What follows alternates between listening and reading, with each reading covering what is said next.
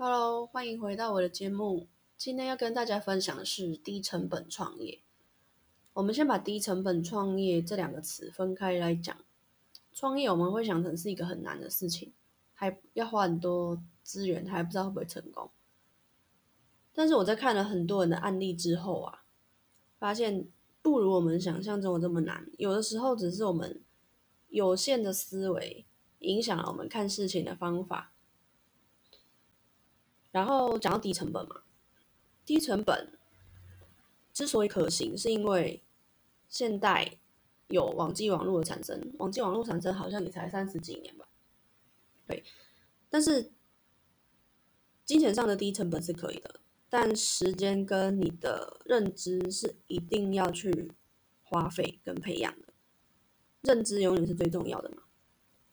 那创业的话，你可以问自己。你只是为了钱，或者是你是想要解决这世界上的问题？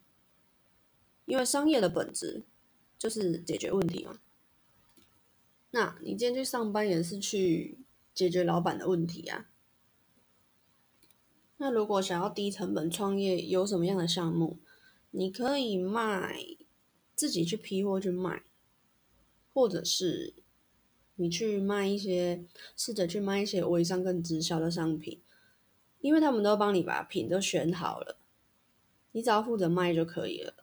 而且加入其实现在门槛也不会很高，我听过可能在做活动可能就几百块、一千块这样而已。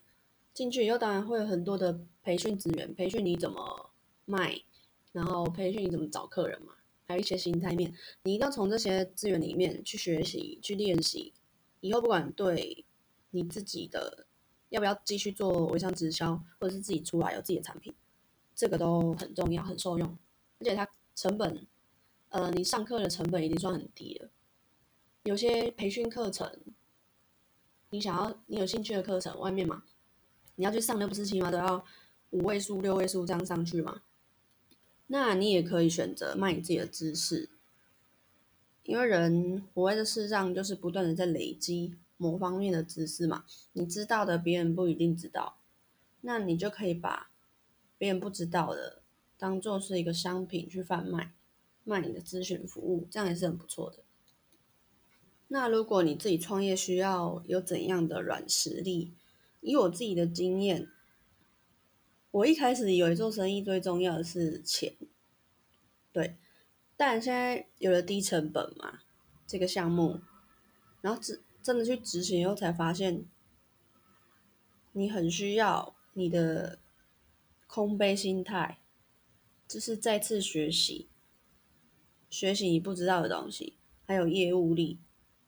因为，嗯，当你项目都有了之后，你最重要的是客人，你要去找到你的目标客人，然后。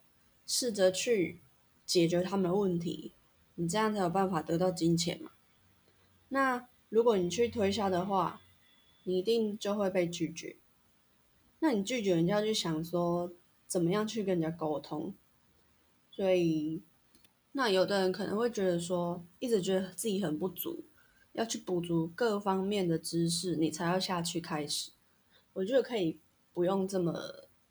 这样保持这种完美心态，因为没有完美这件事，而且世界在变，越变越快。